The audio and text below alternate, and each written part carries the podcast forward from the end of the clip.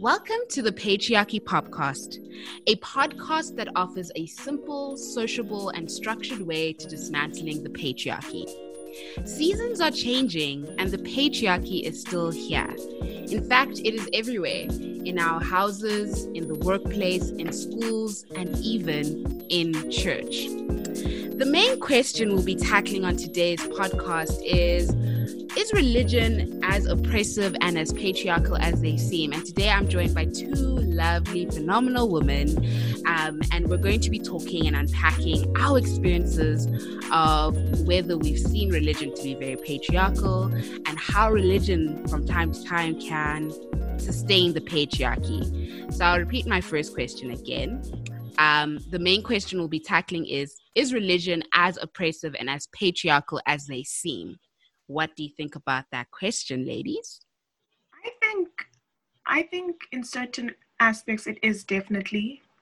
I think that there are a few religions that are oppressive. Their rules are quite oppressive to women, and they don't really allow for women in positions of power for certain reasons. I mean, I remember once.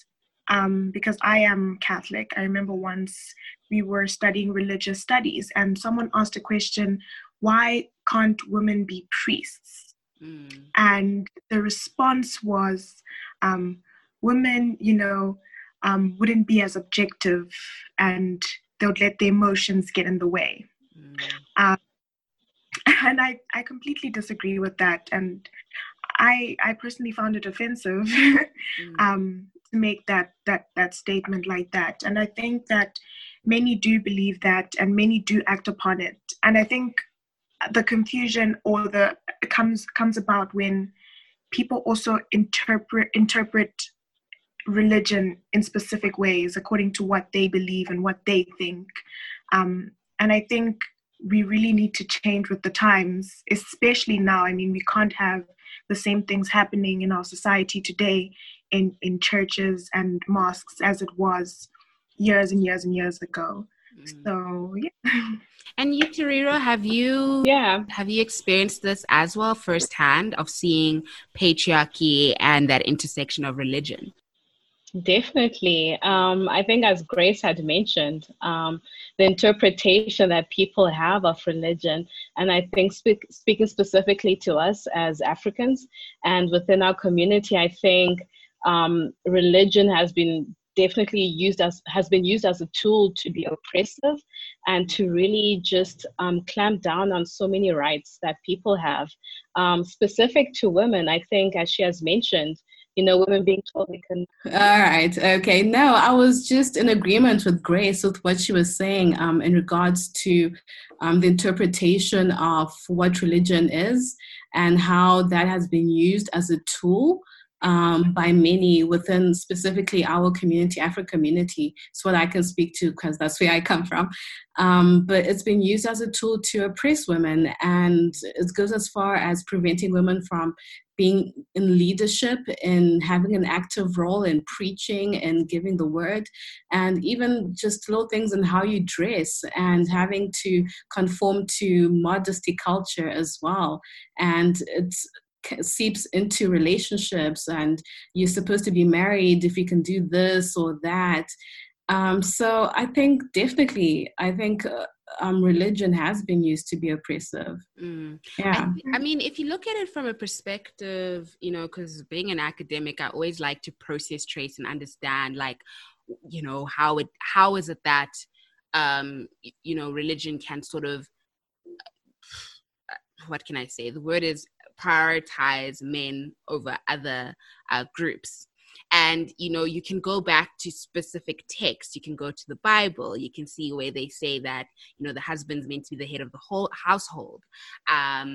And I can't remember what specific chapter or verse it was, but there was something about how the woman is not meant to challenge their husband. So there is evidence, and just that justifies the fact that women are meant to be submissive. But I think, the question then begs as to how, as society progresses, are we then able to challenge the text and saying, listen, we live in a gender equal society, so therefore the religion needs to be progressive as well. So I guess my question is, how is it that religion can sustain the patriarchy in our everyday life? I think speaking to what you had raised regarding certain scriptures that are used to sort of, give support for these practices that people continue with, I think what we have to remind ourselves is that the Bible, when it was written, it was used as a guiding principle, and it spoke to a people within a certain period of time and history.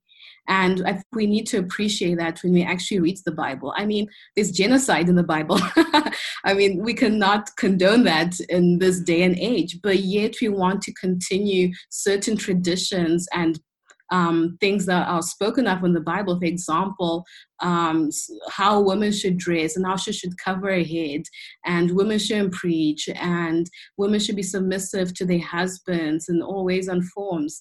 I think we need to evolve in terms of how we interpret the Bible to appreciate what it gives us in terms of its wisdom, its poetry, its history, but to also understand that it was written for a particular time, and as we use some of those tools and knowledge, that we need to put in the context of the world we live in today.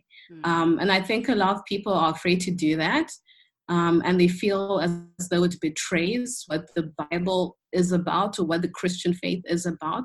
But I think in faith and religion and spirituality, it's about growth, it's about evolving. I mean, that's how you actually develop and gain a richer understanding of what it is that you're practicing to begin with. Yeah. And you, Grace, how have you seen, because I mean, we went to the same Catholic high school. So how do you see, religion being sustaining patriarchy?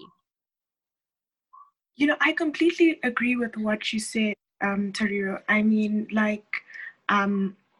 when it comes to the Bible, it's, you don't really have the source to go to and ask and approach, what did you mean about this? And I think that's both a good thing and a bad thing, because the good thing is you're able to study it more and understand it. But the bad thing is that people who are in these top areas of religion interpret it in their way, and then they kind of force that way onto the group of people that are following them. And I think that's a problem when it's not really correct. Because like you said, it has led to, women needing to be submissive to their husbands.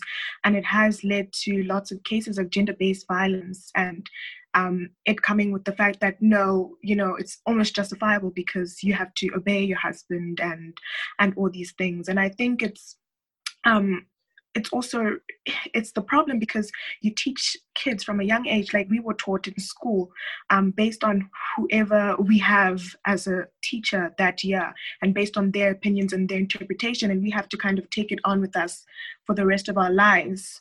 And I think it's really difficult when you're locked from any other interpretation, any other view, that anyone may have any opinions because of one person's interpretation on such a large, deep topic like religion is. And I think just also when it comes to, the roles that men and women play in the church. I mean, you do get women pastors, and it's very rare. However, in many churches, it's the men who are the leaders, the prophets, the priests, and it's the women who you'll find, I'm talking different religions here, like at events, who'd be handing out the food and, chatting people up and other stuff than that. And it's almost as if they're not allowed to be as influential, as powerful as men, simply because of their gender. So I think that's very problematic, and people are really, really honing into this thing. And I just find it really difficult to understand what it is that makes women incapable of being powerful in their religion, in their respective religions, as men are.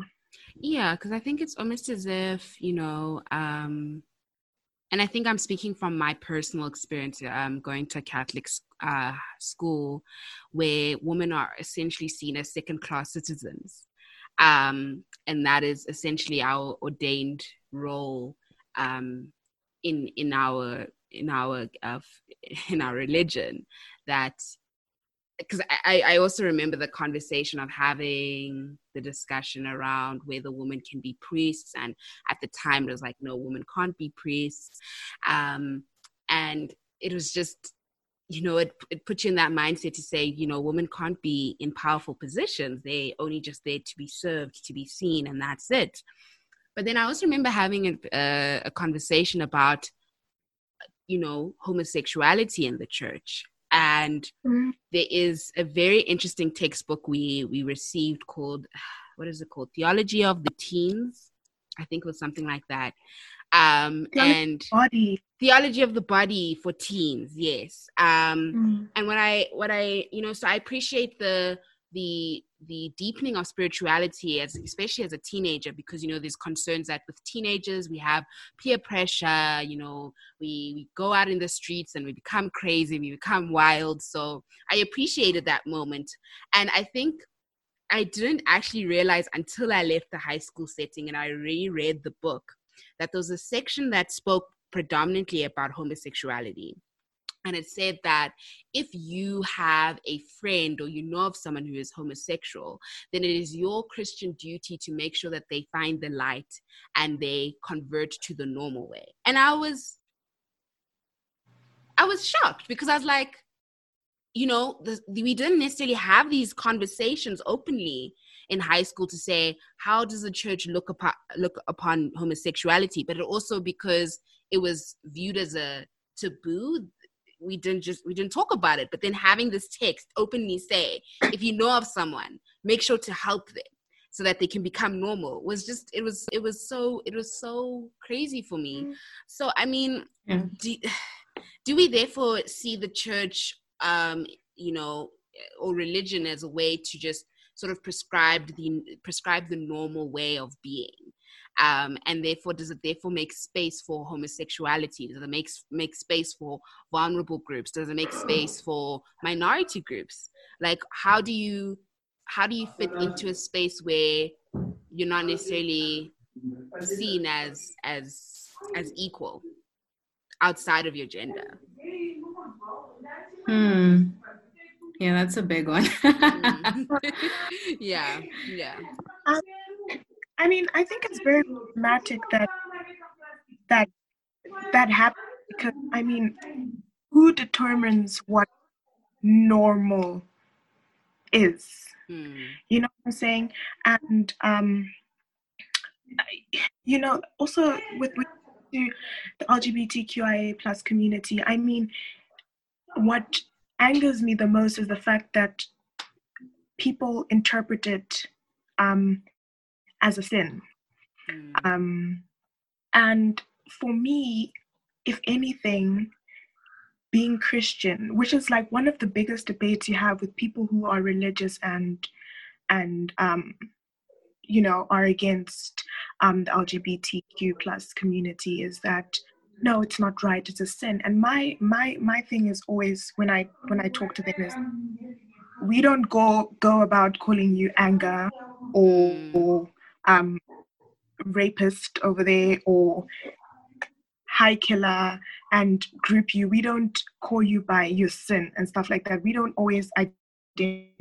I'm not saying that, just saying that from their perspective. So my thing is that what gives people the right to determine what is right in this sense? Because, I mean, there are many Christian churches, that accept the LGBTQIA+ community, and there are many churches who are against it.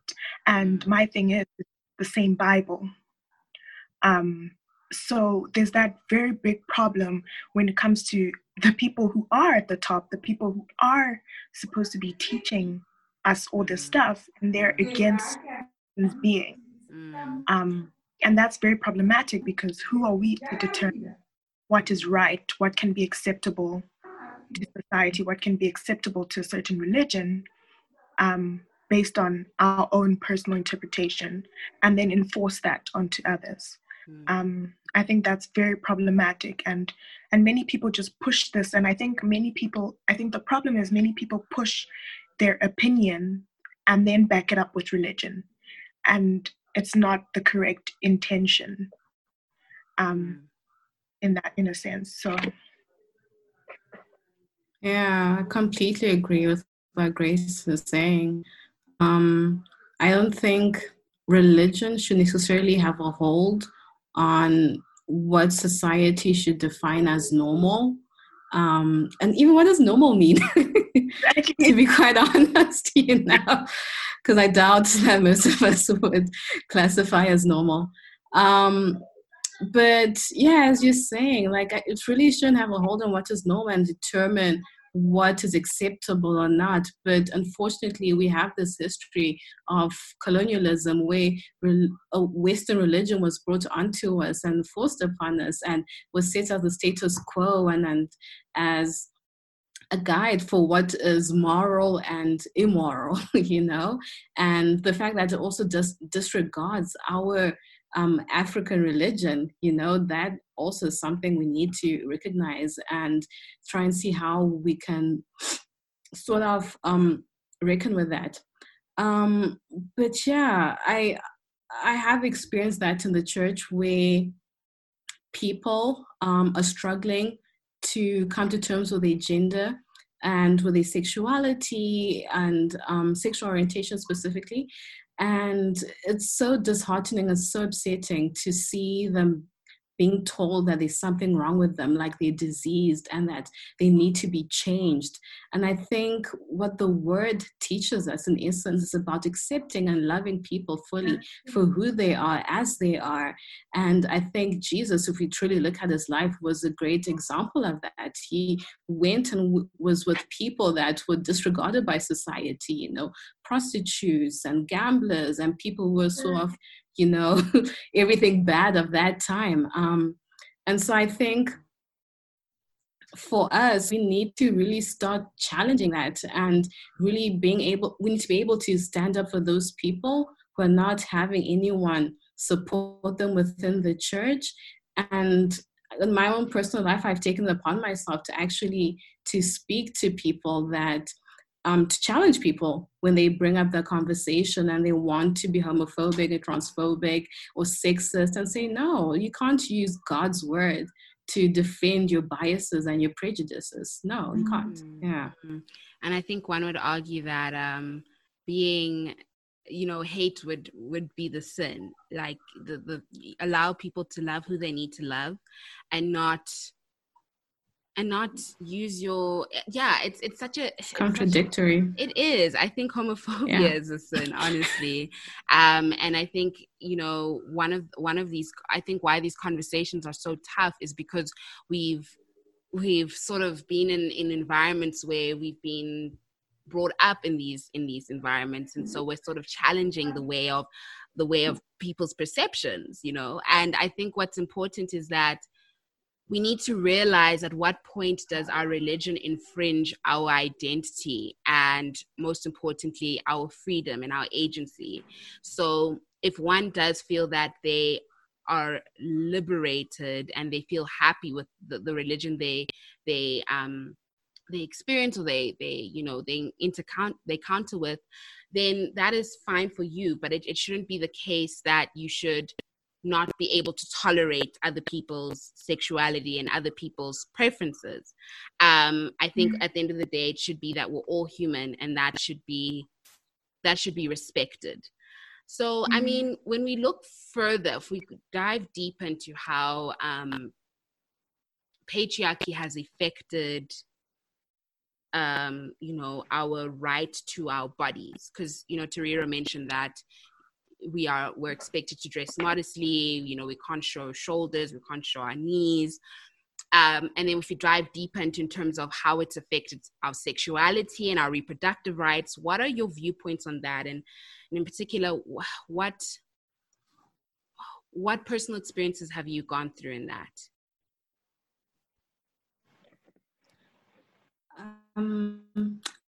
I have a story where, because I'm a health professional, I'm a doctor by profession.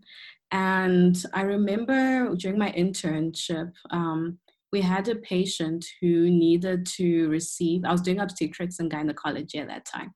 Mm-hmm. And we had a patient who needed to receive an IUD, intrauterine device, mm-hmm. As long-term contraception.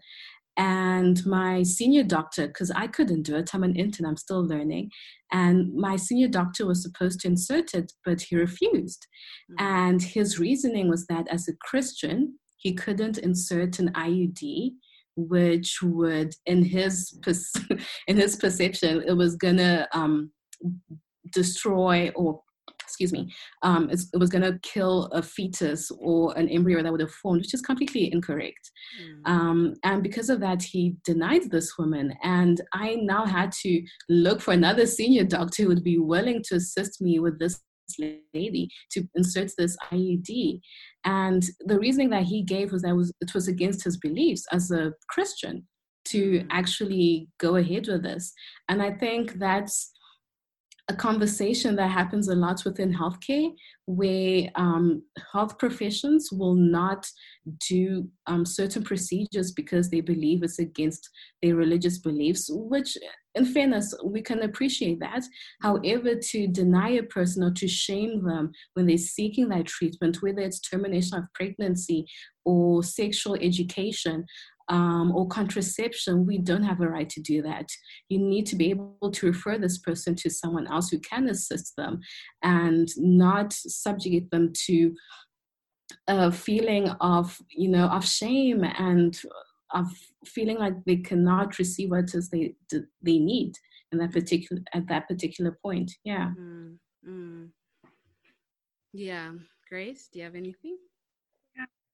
I mean, I think the biggest thing for me is always about, this dress code that we're supposed to follow. Mm. And, it's always that you can't wear shorts, maybe it's men are around or your aunts are coming, your top has to be way over your hip, your waist, no strappy things must be covered all the time. I don't know. I feel like it's very constricting. And I think it has also a lot to do with rape culture, because we're teaching women to continuously cover up for 1,000 reasons, but they're never the problem and we're never really addressing the problem, and it just becomes a continuous cycle. And I think, I've experienced that, family members, wearing a long skirt with a side split, schools, having to not wear strappy tops, so many things. And I mean, it's always, and the worst is when they bring religion into it and say it's ungodly and it's unholy. Your body is a temple. So, you can't do this to it and you can't do that to it. And I mean, I know there are various other religions that have it to a much higher level than others do. But, I can't speak for them. I mean, there's some who are happy and proud to do it. And then there are others who feel that it is very, it's quite restricting. And they're not able to express themselves. And I think it's very problematic that it's always the women that have to adjust for the men. It's always the women that have to, praise the men and obey them. And I think in that sense, I think that's when we need to kind of, like you said, adapt to the changes, as Candace said. We can't be following the same things that we've always done when it's a completely different environment. We need to uplift the women. We need to, I think, have more women in those powerful positions and in leadership positions in the church. Because at the same time, it's also, just as much as people say men need, boys need good men to look up to, I think women do as well, to be able to see themselves in these powerful positions. So yeah, I think that's very important. Yeah, I think there definitely needs to be more representation in the church space, and in particular having a more progressive, I don't know what would one even call it, a representative. I don't even know what to call it. Having a voice, though. Yeah, like, representative voice. Because representation is there. Like, if I look at my own church, like, they've tried to have elders who were women, but to be honest, they don't really have a voice. They're just there. They're just faces.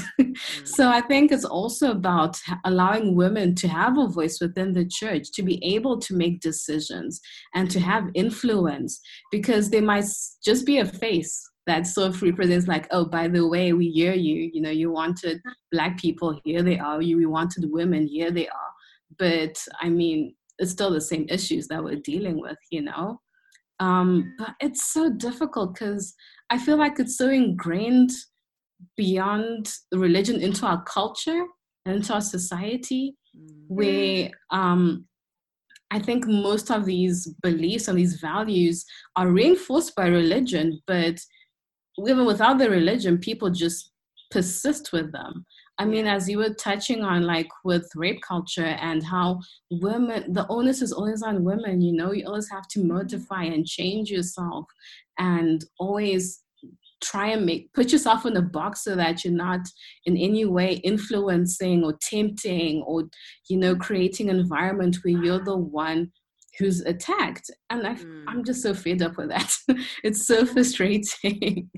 It's so angering. And it's unfortunate that, you know, our religion, the way it's practiced, because I believe the word itself does support women, but I think the way it's practiced, the way it's interpreted, the way it's viewed, the way it's still being taught is in such a way that's so destructive and so reductive of women. Yeah. And I mean, I don't know if you've ever thought about it, but like, do you ever wonder the mental health and the, you know, the effects it has on self-esteem and, you know, people just, you know, having self-confidence? I mean, for myself, just the way I dress, like even wearing a bikini, like it frightens me, you know, as a Black woman, you know, I'm like, oh my God, who's around? Should I be careful? Is it immodest? You know, I mean, I come from so-and-so's family. I can't be seen to look in a particular way because it might come back to my family. So, I mean, you feel so policed and so controlled that you can't even have ease in the simple thing as, you know, swimwear or like dressing up for a date, you know, it seeps into other aspects of your life. Yeah. That's definitely very true. I think there definitely is so much importance in, you know, how our values can shape our identities. And so if we're always coming in from a position where we are restricted and we can't wear this, we can't wear that, then it can actually ultimately, you know, transform into anxieties. It can transform into traumas. And I think we've seen that play out in which certain religious institutions have taken advantage of their power and use that as a form of abuse on young girls in particular. And so it's just always so important to, I guess, trust your gut and know that if it's not for you, then does it serve you, or maybe adapt it to make sure that it does serve you spiritually. So, I mean, my final question in wrapping this discussion up would be, ideally, what would a religion look like that is progressive? What would the transformation be in those specific spaces? I think a religion that's intersectional, if that can be applied to it. I mean, a religion that really takes into consideration its people, where they're coming from, you know, the community, the socioeconomic status, the different sexual orientations present, all of that.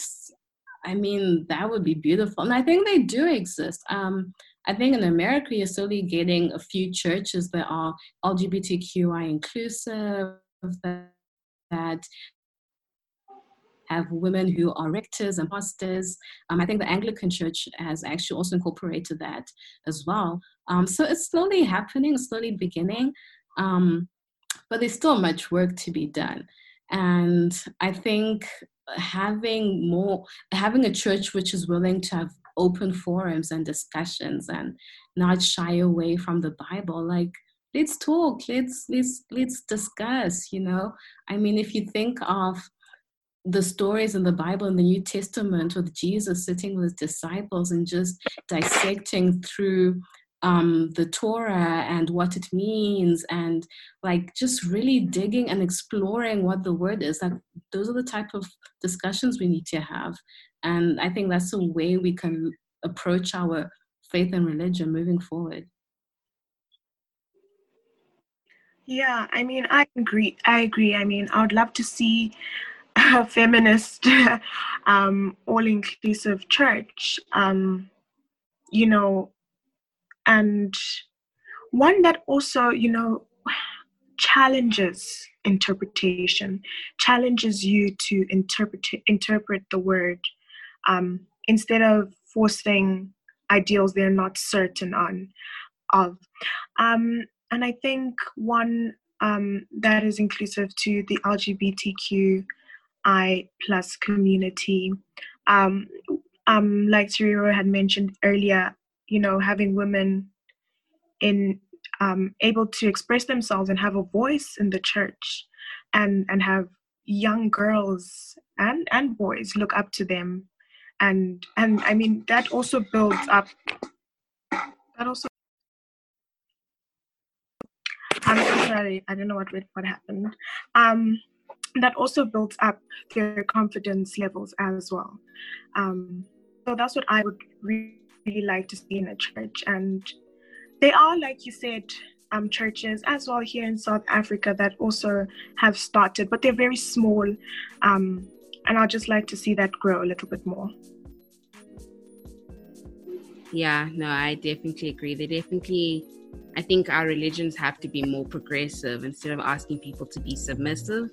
I definitely think that we need to require more people to become, no, not even people, make our religion more progressive. And in doing so, that means it has to be an accepting and loving environment that accepts people from all walks of life, irrespective of race, creed, sexuality. It's so important that we at least have these spaces that allow us to deepen our spirituality, but also allow us to be who we want to be. So I guess on that note, we're going to end off the podcast there. And, you know, I think it's so important that as an individual, you're always just questioning yourself, your spirituality, your way of life, and making sure that it's never coming into conflict with the person that you want to be for yourself. And on that note, from our two lovely panelists, Grace and Terero, we end off the Patriarchy podcast that way. And I would like to remind you that the patriarchy isn't going to fight itself. Thank you for listening to this episode.